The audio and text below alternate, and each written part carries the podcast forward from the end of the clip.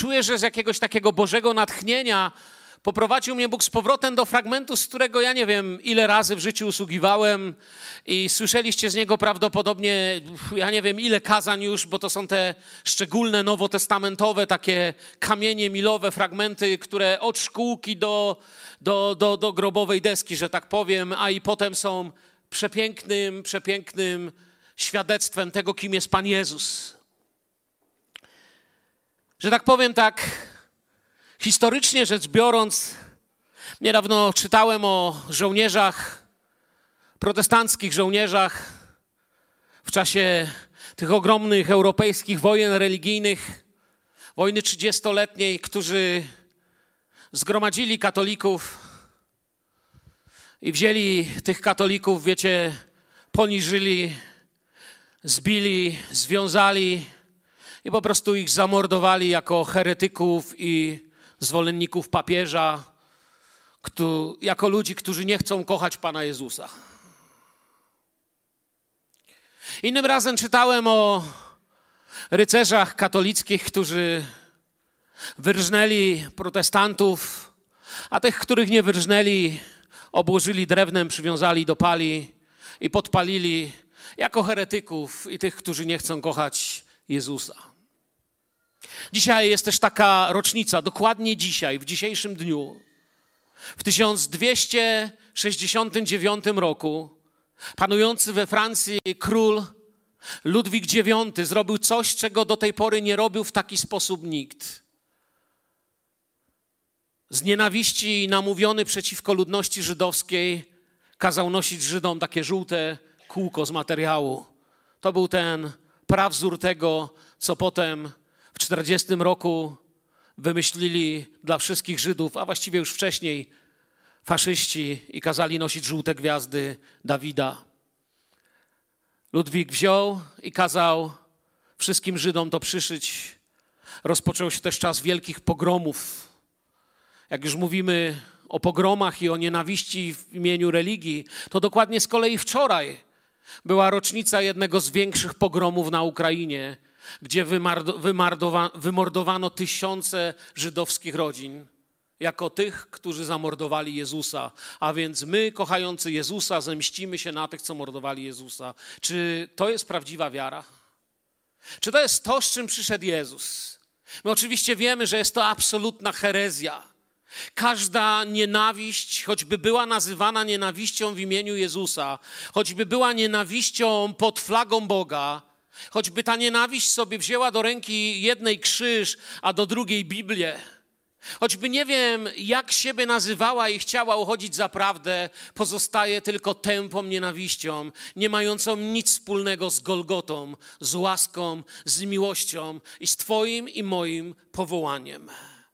Wszystkie nawet najpiękniejsze religijne dzieła, ludzkie symbole, ludzkie świętości w końcu spłoną, bo chyba nie myślimy, że nasze budynki, że choćby nawet najbardziej zabytkowe katedry, bazyliki, miejsca święte, miejsca historyczne kościoła i tak dalej, i tak dalej, chyba nie myślimy, że zostaną po tym, gdy świat przeminie. Ale nie tak ma się z tym, co w Chrystusie jest waszym udziałem, z tym, co przez waszą miłość i powołanie zbudujecie.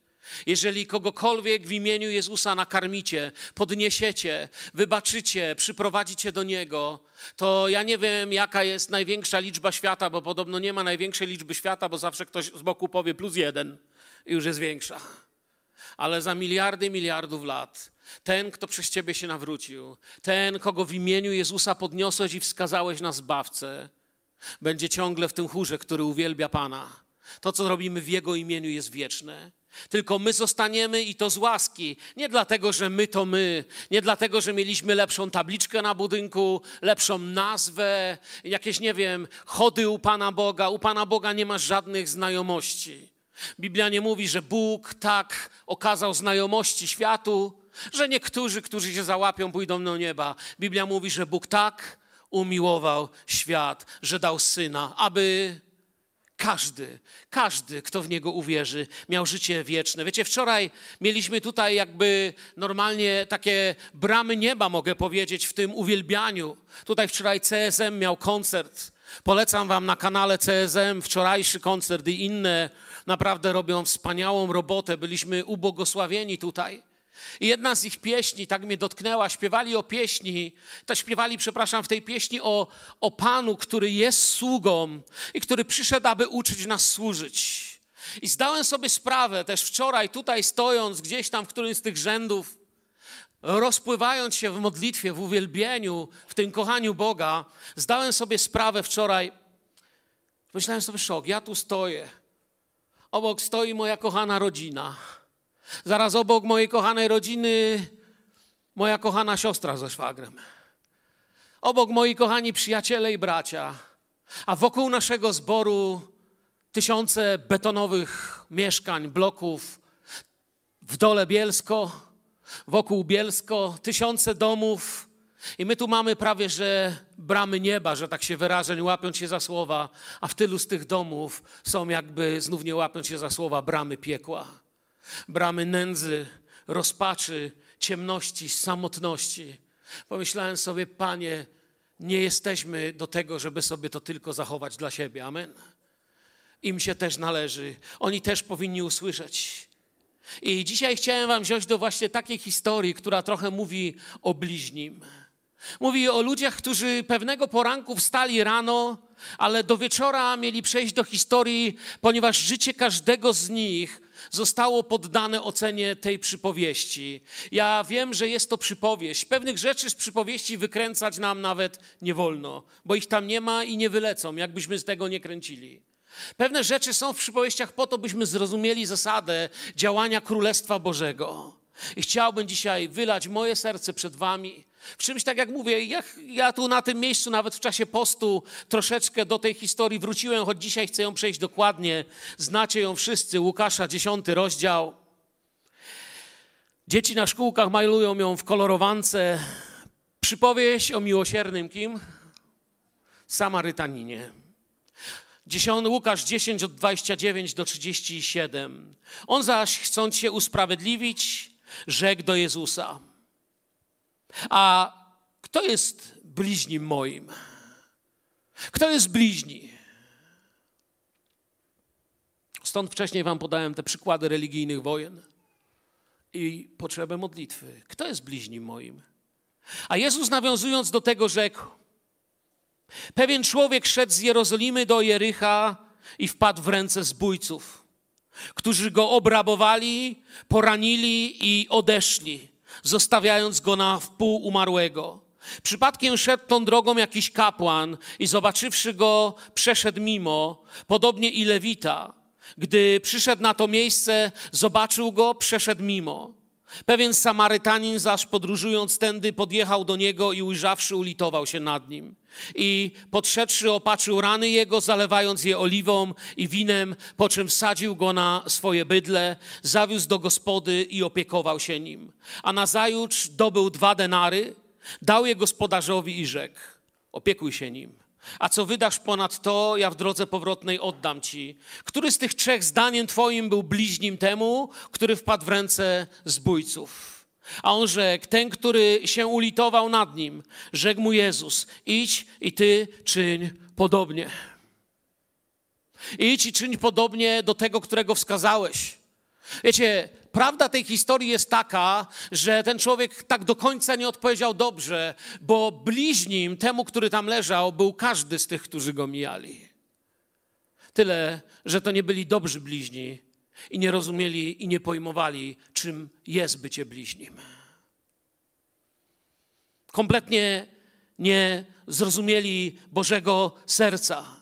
I chcąc się usprawiedliwić, tak się zaczyna, próbując coś kombinować, jak bardzo chcemy czasem podobać się sobie i ludziom, i w tym pędzie do podobania się sobie i ludziom zapominamy o Bogu. Ten 29 werset mówi, że on chcą, zaś chcąc się usprawiedliwić, czyli, czyli żeby nie było, że ja, to znaczy usprawiedliwić się. Co złego to nie ja, to jest usprawiedliwienie. Nie mogłem, nie dało się, nie było mnie, miej mnie za usprawiedliwionego. Rzekł do Jezusa coś, co chyba tak naprawdę w głębi serca czujemy, gdy słuchamy Pana, kto jest bliźnim moim. Często, gdy mnie o to pytano, odpowiadałem i myślę, że nieraz tutaj to mówiłem, że według mojej definicji, moim bliźnim jest każdy, za kogo umarł na krzyżu Golgoty Pan Jezus. Zgodzicie się z taką definicją? Krótko mówiąc, jest nim każdy człowiek, którego spotykam. Nie widzę innej możliwości oceny, nie widzę innej możliwości posegregowania ludzi. Nie wiem, co miałoby być moim priorytetem, gdybym rozpoczął segregację i zrobił pudełko, gdzie są bliźni, i zrobił pudełko, gdzie są niebliźni. Prawdopodobnie, jak nie robiłbym takiej segregacji, to zrobiłbym wielką niesprawiedliwość i byłbym wielkim heretykiem w takim segregowaniu. Jak często nie do końca albo tak nie chcemy usłyszeć w pełni, tak jak tamci, wysłuchać Jezusa. My, my się chcemy usprawiedliwić. Jak coś, to nie ja. Wiesz, żeby nie było, że to przeze mnie. Że się chłopu coś stało, no, no bo ja. Że, że coś nie działa, no bo ja.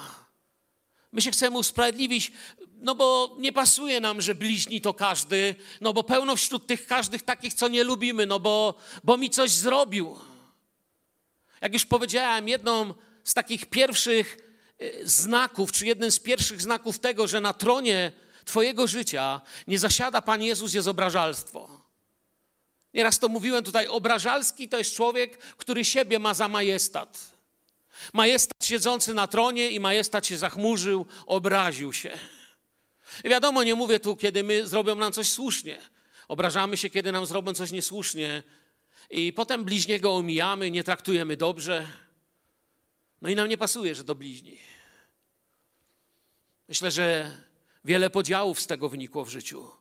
Kogoś nie lubimy, nie potrafimy kochać, no i nam nie pasuje, że to bliźni. Chcemy, żeby nie było na nas, ale dla nas.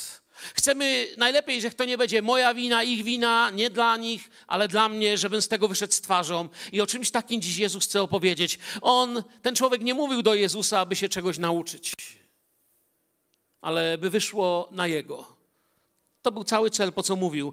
Wiecie, Jezus zawsze mówi do nas, rzeczy, które nas dotyczą, nie są nam dalekie. Mówi coś, z czego chce nas uczyć, podnosić, czynić z nas lepszych swoich uczniów, abym bardziej mojego Pana naśladował, abym mógł wszędzie, gdzie chodzę, reprezentować Jego Królestwo, abyśmy mieli tą jakość tutaj w tym mieście, aby ludzie czuli, że kiedy spotykają Ciebie i mówisz, wiesz, przychodzę tutaj do Filadelfii modlić się, to żeby, żebyśmy nie my musieli mówić, jak to jest fajnie, ale żeby ludzie powiedzieli, jest u was Boża ręka nad wami, która formuje was tak, że nie czujemy z waszej strony niechęci, nienawiści, plotek. Czujemy z waszej strony błogosławieństwo.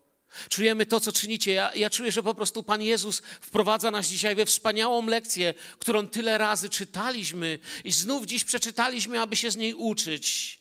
I Jezus nawiązując do tego, no bo kto jest moim bliźnim, powiedział, no pewien człowiek, słuchajcie, szedł sobie z Jerozolimy.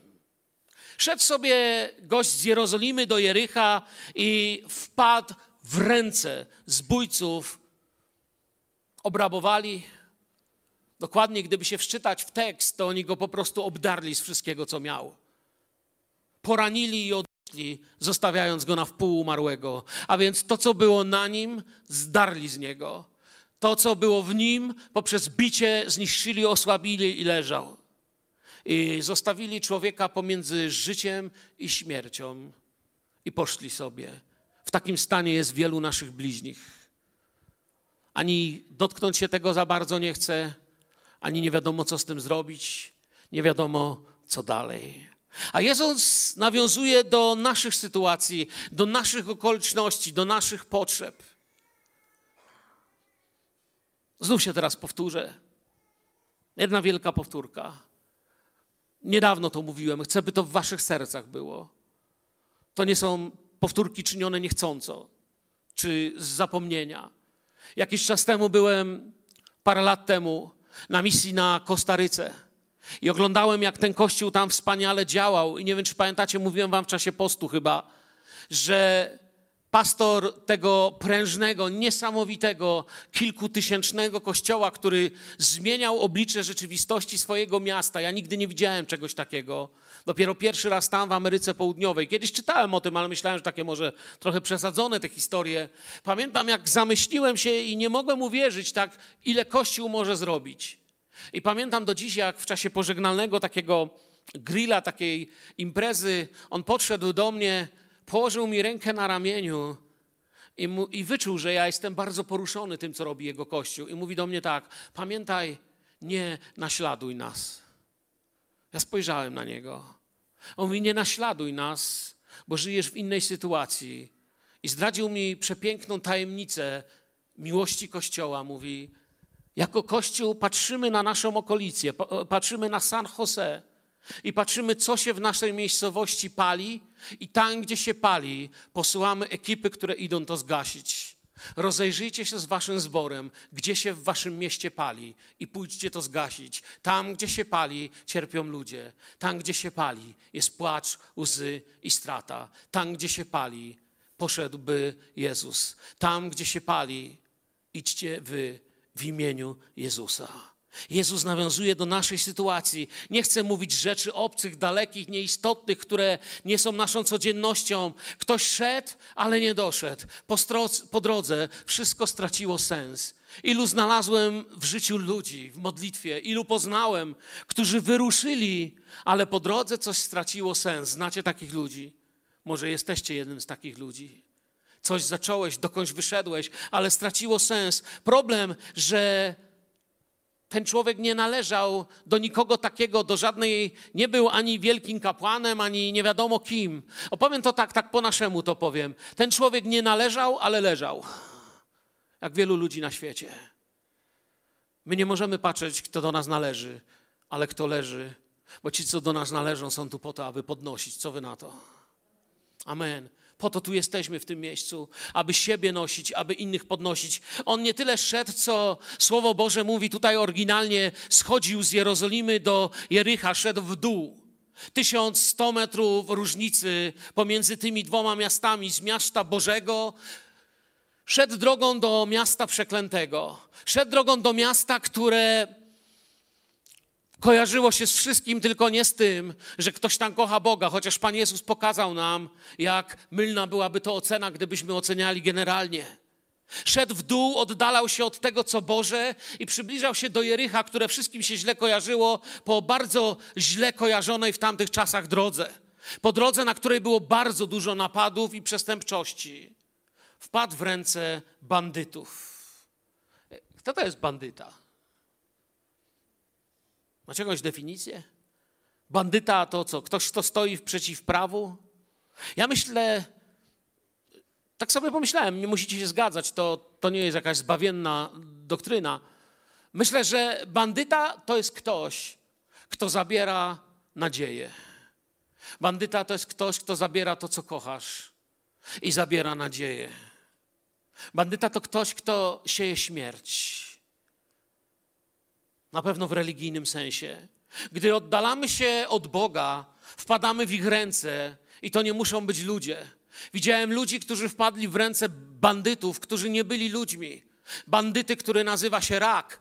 Nienawidzę raka. I chciałbym się modlić, żeby każdego raka Bóg unieszkodliwił, żeby fala uzdrowienia poszła po wszystkich chorych, którzy cierpią i martwią się nocami. A wy? Nienawidzę tych chorób, nienawidzę depresji. Widząc człowieka, który jest powołany, żeby być mężem, żoną, tatą, i jakaś siła, zło wysysa z niego te siły i chce go rzucić na podłogę w nieprzespane noce i szare, ciężkie dni. Nienawidzę tych bandytów, którzy się włóczą po życiu wielu ludzi. Bandytami mogą być, nie wiem, nasze porządliwości, nałogi, ambicje, aspiracje, nasza duma, a nawet religia może być bandycka. Napada w połowie drogi, zostawia w pół żywym, w pół umarłym. Jakiś czas temu czytałem taką książkę bardziej psychologiczną niż duchową. Dobra religia, zła religia. Zaciekawiła mnie, jak wiele krzywdy w historii uczyniono pod znakami, które miałyby nieść nadzieję. Nie patrzmy na to tutaj jedynie cieleśnie. On był obrabowany, to znaczy coś miał, ale zostało mu zabrane siłą. Jak mówiłem, to może być zdrowie, pieniądze, marzenia, godność, plany, napadnięty człowiek. Myślę, że te czerwone kartki, które dziś czytałem, te rzeczy, o które mieliśmy się dziś modlić, to były właśnie takie, to był taki donos z kolejnego napadu, znowu zło, znowu zepsucie tego światła, świata napadło na kogoś. Widziałem tych ludzi rzuconych przy drodze. Widziałem rodziców, którzy patrzyli mi w oczy, kiedy przychodzili się modlić, z beznadzieją w oczach i płakali i mówili: Co robi moje dziecko? Co robi moje dziecko? Co on albo ona zrobiła? Widziałem rodziców, których tak to napadło, gorzej niż bandyci. Oni by życie oddali, gdyby mogli. Widziałem ludzi rzuconych przy drodze, młodych ludzi, mężczyzn i kobiety, którzy z pustym wzrokiem, z bólem na twarzy pytali: Pastorze, a ty myślisz, że Bóg może coś jeszcze z tego zrobić? I zawsze wtedy mi się ten werset przychodził, włączał w sercu ta wielka Boża prawda, którą wypowiedział wszechmogący Bóg, a ja wam przywrócę plony lat, które pożarła szarańcza. Nie bój się. I wierzę, że dzisiaj Kościół jest powoływany, aby się pochylać, aby przyjmować tego, którego Jezus znalazł. Świat uważał, że często, wiecie, bo tak w świecie jest, że mówili, a sam sobie winny. Jakiś czas temu pewien człowiek, którego trochę znałem, bezdomny, zamarzł na śmierć. Pamiętam, jak ludzie mieszkający obok powiedzieli, a on sobie sam winny. No taką sobie drogę wy, wy, wybrał, no, no mógł nie pić. Ja sobie myślę, naprawdę to jest wszystko takie proste. Naprawdę to wszystko, co Kościół ma do powiedzenia, na świecie jest wielu obrabowanych. Dopiero Ewangelia, nie religia, przynosi im ratunek. On był pobity, czy jak mamy w innym tłumaczeniu, mocno poraniony. To oznacza bolesne ciosy. Wiecie, dlaczego bije się? Bije się, bo przez bicie traci się siłę. Bandyci biją, bokserzy się biją i któryś z przeciwników w końcu jest słabszy i traci czujność. Bije się, żeby ten bity tracił siły i po to został pobity. Bije się po to, by ofiara straciła chęć walki o swoje. Zbyt wiele ciosów sprawia, że człowiek traci sens, rodzinę, małżeństwo, wiarę, nadzieję, przestaje patrzeć do przodu, bo już od tego bicia już się nie ma gdzie biedak dotknąć. Nie ma na nim nic całego. I diabeł mówi: I co, leżysz? A ja chcę do nas kościele powiedzieć: On nie leży, on należy do naszych obowiązków. Po to jesteśmy powołani w tym mieście, o to zostaniemy zapytani. Nikt nas nie będzie pytał o gatunek muzyczny, nikt nie będzie pytał o krawaty. Nikt nie będzie pytał o różne rzeczy, które mogą się nam wydawać ważne. Pytanie będzie, co zrobiłeś z Jezusem w Twoim życiu, w życiu bliźnich. Co z Jezusem? Co z tym, który wszystko dał, aby Kościół był tym, czym ma być? I potem zbójcy, bandyci odeszli. I takimi nas też zostawiają prawdziwi bandyci, ale też szczególnie właśnie ci duchowi bandyci, niekoniecznie pod postacią ludzi jak już ich wymieniałem, porządliwość, pycha, choroby, chore ambicje, potem ich nie ma, ale i połowy ciebie nie ma. Jeśli źle wybierzesz, pójdziesz złą drogą, niebezpieczną drogą, może nawet we właściwym kierunku, może się to stać. I dzisiaj moje wezwanie, kościele, bracia, siostry, Jesteśmy do czegoś powołani i ta histeria o czym uczy? Uczy nas patrzeć, uczy nas widzieć bliźniego, uczy nas miłości, bez której nie będziemy miejscem Bożego cudu, Bożej przemiany. To, wiecie, bo to nie my jesteśmy tym ludziom potrzebni. Jezus jest im potrzebny, ale my to mamy.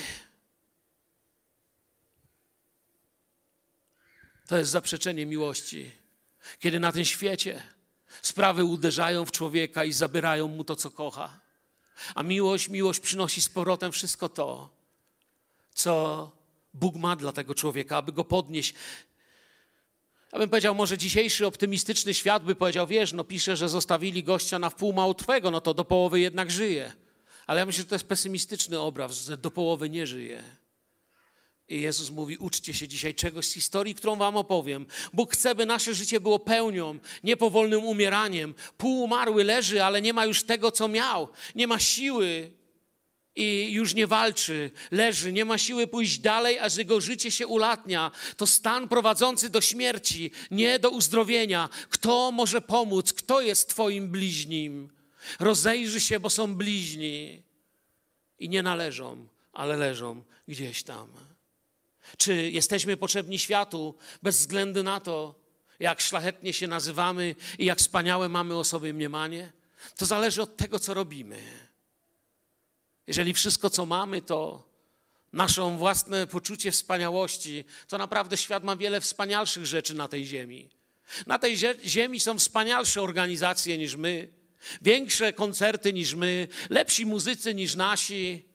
To nie to nas czyni wyjątkowym w tym świecie. Wyjątkowym czyni nas miłość Jezusa, pełnia Ducha Świętego, po to, po co to robimy, dla czyjej chwały to robimy, jakie owoce to niesie i dokąd zmierzamy, a śmierci już nie będzie ani smutku, ani łez, ani narzekania. I w tym świecie jesteśmy w tym szczególni, że Jezusa mamy. Amen, przyjaciele.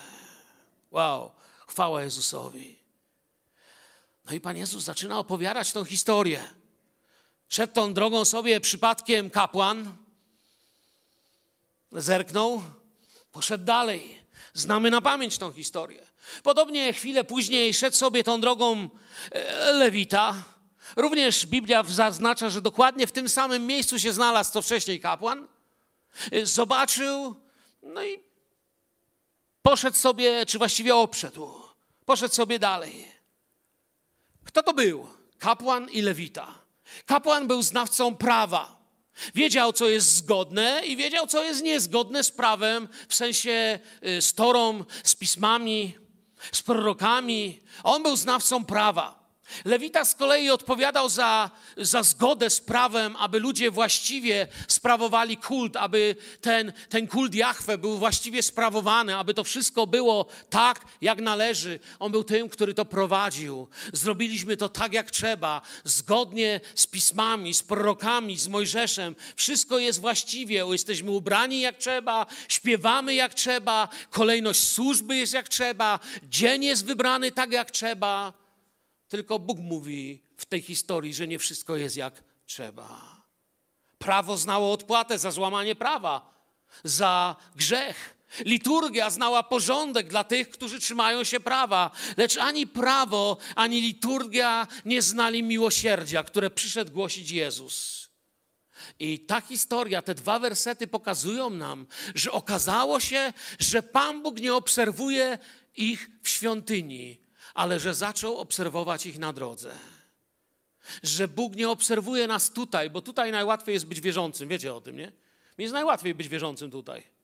Chwała Bogu i właśnie i wszyscy odpowiedzą chwała Bogu. To jest tak w autobusie, nie? Nie, nie rób tego. Ale żartuję, wiecie o co chodzi? Tu jest najłatwiej. Bóg nie tyle tu patrzy, co patrzy tam, kiedy wyjeżdżamy na teren misyjny. Okazało się, że Bóg nie obserwował ich świątyni, ale na drodze. Duch Święty nie opowiedział nam o tym, jak pięknie kadzili i śpiewali, no bo lewita. A więc tych dwóch ludzi było jeszcze przed chwilą w świątyni. I Duch Święty nie opowiada nam historii o tym, jak pięknie pachniały kadzidła, jak oni śpiewali, mówię wam. Ale Duch Święty mówi, opowiem wam historię o ludziach, którzy kadzili i śpiewali, a potem obojętnie szli przez życie, bo myśleli, że o ofiarę chodziło, że o kadzidła chodziło, że o to chodziło. A ja miłosierdzia chcę, a nie ofiary, mówi Bóg. W tym kapłanie, wiecie, wczesny Kościół widział też obojętne chrześcijaństwo. Kaznodzieje wczesnego kościoła mówili o to obojętne chrześcijaństwo, które skorzystało z krwi, skorzystało z kapłaństwa, bo jesteśmy królewskim kapłaństwem. Amen? Skorzystało z kapłaństwa, ale nie wykorzystuje kapłaństwa. Tak również postrzegał Kościół ten werset, że można z czegoś skorzystać. Bóg to widzi. Biedakowi nie pomogło ani prawo wobec bezprawia, któremu zrobili wrogowie, no bo bandytów już nie było, ale łaska Prawo szło, prawo widziało, prawo oceniło, ale prawo nie pomogło. Prawo wszystko widzi, ale prawo nie może pomóc. Nasz tekst mówi, że przeszedł mimo.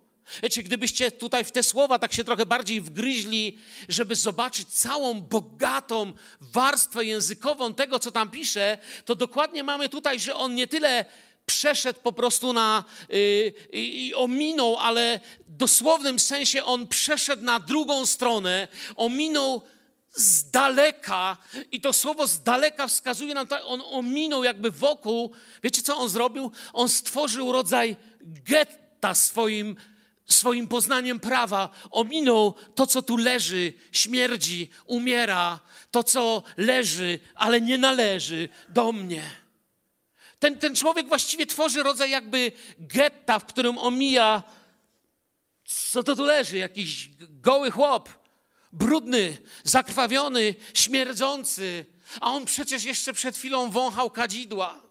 Jeszcze przed chwilą świątynne śpiewy szły o tym, że, że mury otaczają święte miasto, Jeruzalem. Jest cudownie. Poza murami zapomniał, co śpiewał. Zapomniał, że jest ich przedłużeniem, że my niesiemy łaskę Pana Jezusa Chrystusa. Czy słyszycie dzisiaj, bracia i siostry, co Duch Święty do nas mówi? Słyszycie to? Macie to? Jesteście tam jeszcze? Czy was uspałem? Jeśli nasza służba Bogu byłaby taka delikatna, że czynienie dobra jej szkodzi, to nic jest nie warta. Ja zawsze mówię, Ewangelia, która jest tak głoszona, że może być zwiastowana tylko w krajach, gdzie jest spokój, bogactwo i dobrobyt, to nie jest prawdziwa Ewangelia. Prawdziwa Ewangelia ma to do siebie, że może być zwiastowana wszędzie. Kiedyś też wam chyba to już opowiadałem sto razy, kiedy byłem jeszcze kapelanem więziennym. Na początku było nas trzech kapelanów więziennych, jeszcze jeden z nami chodził. Też duchowny, też pastor z innego kościoła. I dwa razy z nami był w wizytach po celach. I, i, i wiecie, mówi tak po dwóch frazach, mówi, ja, ja nie mogę chodzić, bo, bo ja mam problemy potem. No my mówimy, no takie jest służba, że po służbie się ma problemy. Gdzie on nie mógł znieść tego, że te, w więzieniu na wszystkich ścianach są gołe babki. Kto chodził w więzieniu, to wie. I kiedy siedział te dwie godziny w celi, on mówi, a potem mi się śniły te, mówi te, no dosłownie powiedział, śniły mu się te, te, te gołe babki, no.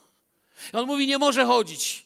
I my mówimy człowiekowi, słuchaj, światło rozświetla ciemność. To nie ciemność przy, przy, przyciska światło, ale, ale światło rozświetla ciemność. Musisz być silny. I on mówi, nie dam rady.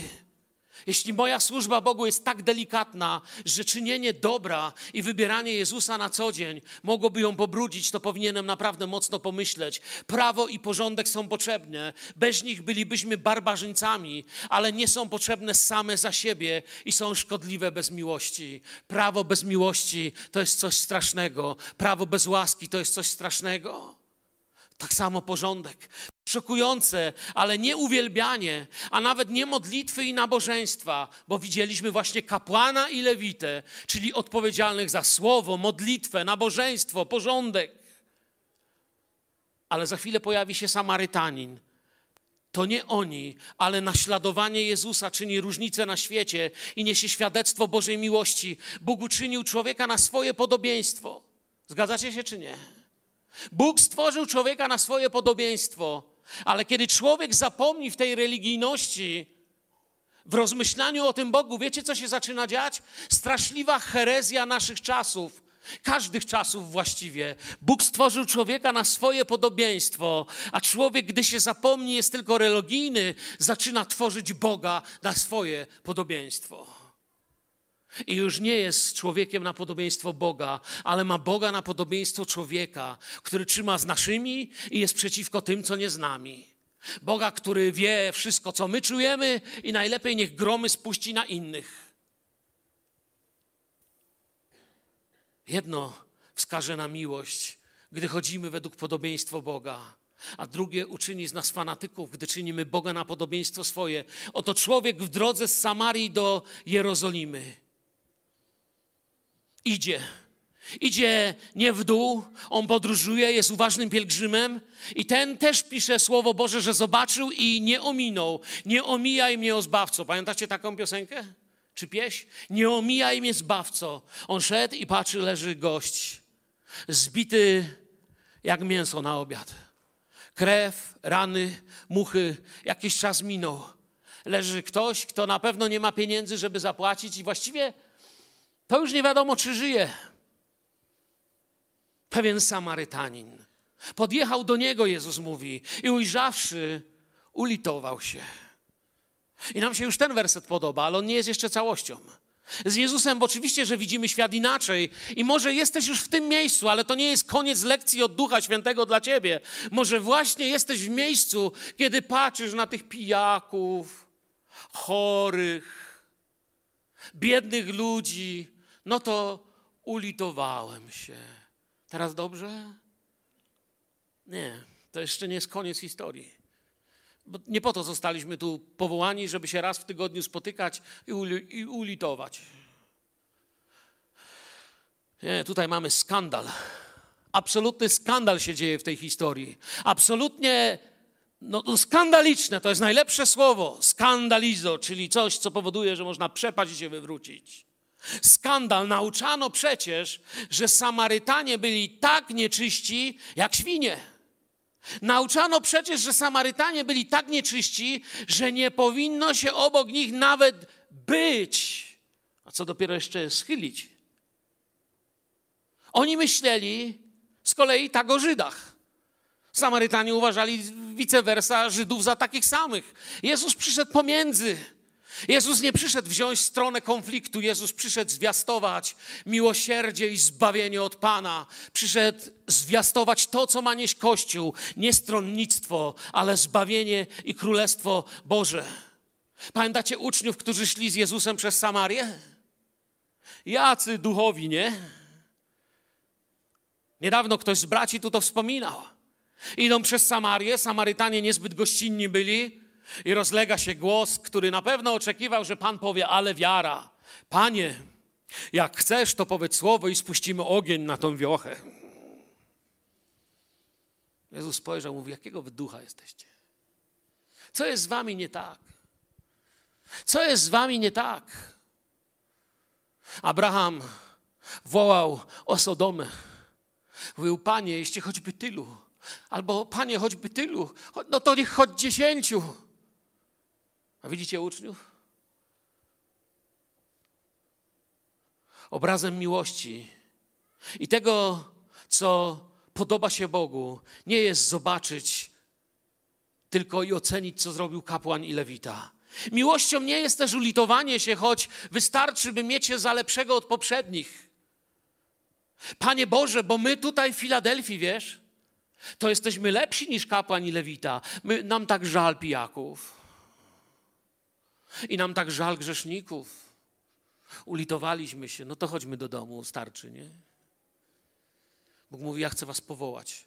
Chcę dać coś w wasze ręce, byście kochali. Nie pisze tu, ulitował się i pojechał dalej. Oto zaprawdę powiadam, miał dobre serce. Z tego nic nie ma. Z Jezusem widzimy świat inaczej, ale też postępujemy inaczej i to jest właśnie miłość. Nikt z nas nie chce miłości słownej, chcemy miłości praktycznej. Ty nie chcesz być kochany tylko słowami i nikt nie chce być kochany tylko słowami. Bóg tak umiłował świat, że zobaczył co dać, jak nas ratować i wyleczyć, ale nie wiadomo czy to zrobi. Nie. Bóg tak umiłował świat, że dał, że przyszedł, że nogi umył, że pozwolił się spoliczkować, wyrwać sobie brodę, obedrzeć się szat, przybić się do krzyża i zwyciężył i poszedł dalej. Nie tylko zobaczył, nie tylko nie ominął, ale wszedł pomiędzy tak, że Jezusowi mówili, z pijakami siedzi, z grzesznikami siedzi, z cudzołożnikami siedzi, prostytutki koło Niego są, celnicy są koło Niego. W ogóle dziwny ten Jezus, bo On nie przyszedł się tylko ulitować. Jego litość razem z uczynkami szła. On szedł w innym kierunku niż prawo i tradycje. Opisany mamy akt miłości, pochylenie się. Akt miłości, słyszycie? Akt miłości brzmi tak: pochylić się, podnieść, ratować, zanieść, podszedłszy. Słowo Boże mówi: opatrzył rany jego, zalewając je oliwą, winem, po czym wsadził go na swoje bydle, zawiózł do gospody i opiekował się nim. Podszedł bliskość, relacja, brak obrzydzenia, brak zgorszenia.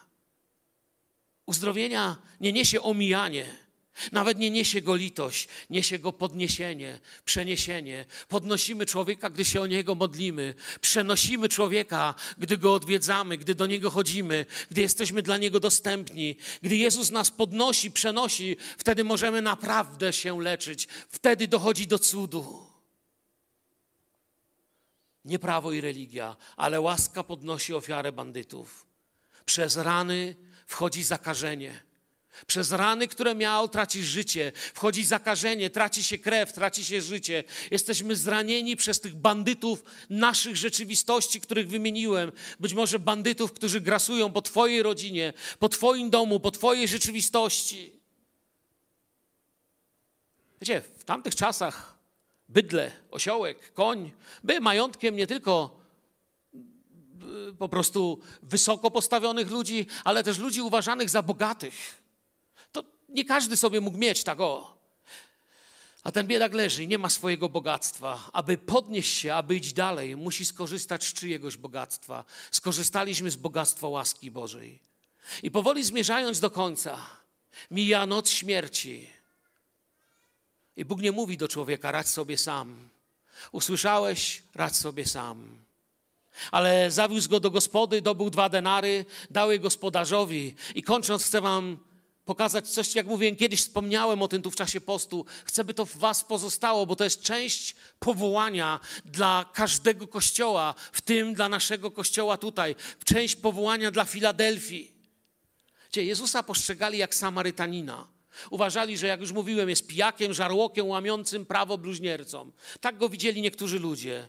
Ale to On, Jezus, który idzie wszędzie, gdzie się da iść, wszędzie tam, gdzie religia i prawo by nie poszły. On daje nam do kościoła ludzi, wylewa na nas błogosławieństwo. I pamiętajcie, wczesny Kościół patrzył na tą historię nie tak, że Samarytanin reprezentuje, co ja robię i czy podniosę nędznika, Samarytanin reprezentuje Syna Bożego, który podnosi chorych. To gospoda reprezentuje Kościół. Przynajmniej tak tą historię nauczał wczesny Kościół. Wiecie, Samarytanin szedł po drodze. Samarytanin nie miał dokąd iść. Świątynię Samarytanom spalili Żydzi. I w tamtym czasie już dawno nie istniała, już było po wszystkim była zniszczona i spalona, więc nie mógł wracać z jakichś modłów, bo już nie było gdzie za bardzo, tylko tam, gdzie sobie nowe miejsca wyznaczyli. Jeśli podniósł tego człowieka, on, on jest obrazem Jezusa, Jezus też nie miał już dokąd pójść. W świątyni go nie chciano, zresztą religia, Słowo Boże mówi, do swoich przyszedł, ale swoi co? Nie przyjęli. Świątynia nie miała dla niego żadnego absolutnie miejsca. Ale była gospoda, do której Samarytanin zaniósł człowieka. Ta historia opowiada nam o Jezusie, który chce do Filadelfii, do każdego kościoła przyprowadzić wielu pobitych, poranionych i zniszczonych.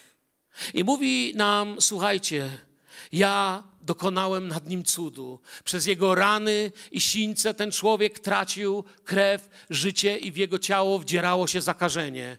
Ale to we mnie jest cud wina i oliwy. To we mnie jest cud uzdrowienia przez rany i sińce na krzyżu Golgoty.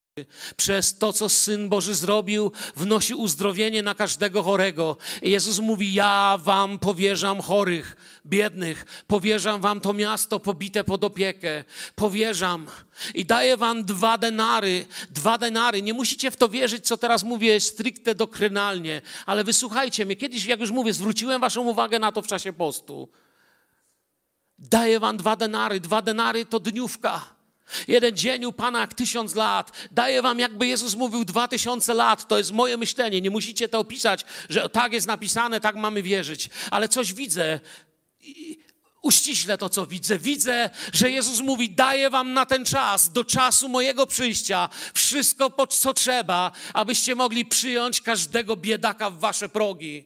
Przyjmijcie, zatroszcie się, a jeśli nawet włożycie w biedaka i nieszczęśnika i grzesznika coś więcej, niż ja wam dałem, to kiedy ja wrócę, to wam to wszystko co?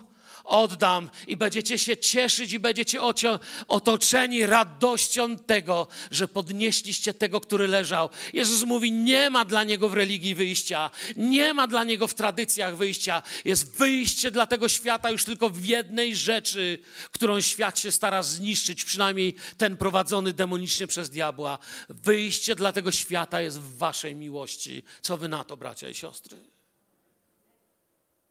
Panie, ale to może dużo kosztować. Nie bój się, jak będę wracał, to ci dam. Nie masz nic, co by ci nie było dane z góry. Nie masz nic, czego bym ci nie dał. Czego dotkniesz na sobie, dotknij się swojego ciała. Masz zdrowie? Jakie masz, takie masz. Jest od Pana. Masz koszulę? Masz? Jest od Pana. Masz jedzenie? Jest od Pana. Ale Jezus mówi, gdybym ci czegoś nie dał, a, a musiałbyś siebie, nie bój się. Będę wracał tą drogą. Będę znów szedł. Będę znowu przechodził. I przyjdzie dzień waszej radości, przyjdzie dzień wspaniałego śpiewu, przyjdzie dzień zbawienia, przyjdzie dzień cudownej radości. A teraz może być trudno, Jezus mówi. Jezus żył na tym świecie bez grzechu, ale nie żył na tym świecie bez ran i sińców. Czemu nam się wydaje, że my możemy? Jezus żył na tym świecie bez grzechu, ale nie żył bez odrzucenia, czasami go odrzucano. Ale Jezus dziś przynosi nam lekcje. Rozglądaj się. Daję wam ich. Weźcie ich. Macie olej? Macie wino? Kościół ma i olej, i wino. Kościół ma wszystko, co trzeba. Przez pięćdziesiątnicę zostało mu to dane. Opatrzcie. I macie wszystkie bogactwa, jakie wam trzeba, żeby podnieść nieszczęśnika. Dawajcie miarą pełną i nie martwcie się. Gdy poproszą o płast, możecie dać więcej, bo ja mam wszystko, co trzeba. I dwa najcenniejsze denary. Gdyby te dwa denary, które zostawił nam Jezus, się zmaterializowały, wiecie, co by na nich pisało? Będziesz miłował swojego Pana, swojego Boga. I również będziesz miłował swojego bliźniego. Macie dwa nie przemijające denary. Będziesz miłował Pana Boga swego z całego serca, swego i z całej duszy swojej i z całej myśli swojej. To jest największe pierwsze przykazanie, a drugie podobne temu, będziesz miłował bliźniego swego jak siebie samego. Na tych dwóch przykazaniach opiera się cały zakon i prorocy. A spójnią tej doskonałości jest według Pawła miłość. To jest moja lekcja dla Was. Cóż, na koniec można powiedzieć? Chyba najlepiej to, co powiedział Jezus. Idź i czyń podobnie. Chciałbym się z Wami, przyjaciele, pomodlić teraz. Zanim znów zaśpiewamy jakąś pieśń uwielbienia i modlitwy. Jeżeli jesteś dziś na tym miejscu i pragniesz dziś poprosić, Panie, otwórz me oczy. Chcę widzieć Jezusa, ale nie tylko. Chcę widzieć tych, których mi Jezus daje. Panie, otwórz me serce, bo chcę się uczyć kochać. Daj w moje serce cierpliwość, łagodność, wybaczenie. Spraw, by moja definicja bliźniego nie była definicją, którą zbudował mój egoizm, ale którą zbudowała Twoja łaska. Ojcze w niebie, proszę Cię o każde serce, o każdego brata i siostrę, który teraz przy tym wykładzie zwrócił się do Ciebie, zwrócił się w swoim wołaniu do Ciebie, Panie. O każdego, kto w tym wykładzie teraz czuł, że przez to słowo Duch Święty przemawia do swojego kościoła. Panie, wyznajemy Ci z taką pokorą. Panie, ja nigdy nie myślałem, że komuś możemy pomóc. Ja nigdy nie myślałem, że możemy kogoś podnieść. Ja nie myślałem, że mam olej i wino. I nie myślałem, że mam takie bogactwo. Tak Ci dziękuję za Twoje słowo. Tak Ci dziękuję za cudowny zbór braci i siostry, których mi dałeś. Dziękuję Ci za rany, które oni mi nieraz obmyli. Dziękuję Ci za modlitwy, którymi mnie tyle razy podnosili. A dzisiaj, Panie, ucz mnie kochać mego bliźniego. Ucz mnie kochać tych, których pobito. Ucz mnie, Panie, przyjść do tych, którym zabrano marzenia. Uczyń, Panie, nasz Kościół kulturą Królestwa Bożego. Miejscem, gdzie człowiek znajdzie, miejscem, gdzie człowieka podniosą, miejsce, gdzie pobity, posiniaczony znajdzie kojące, gojące jego rany i ból modlitwy i miłość. O taki Kościół z góry Cię prosimy. tym chcemy być. Chwała, chwała i cześć Jezusowi.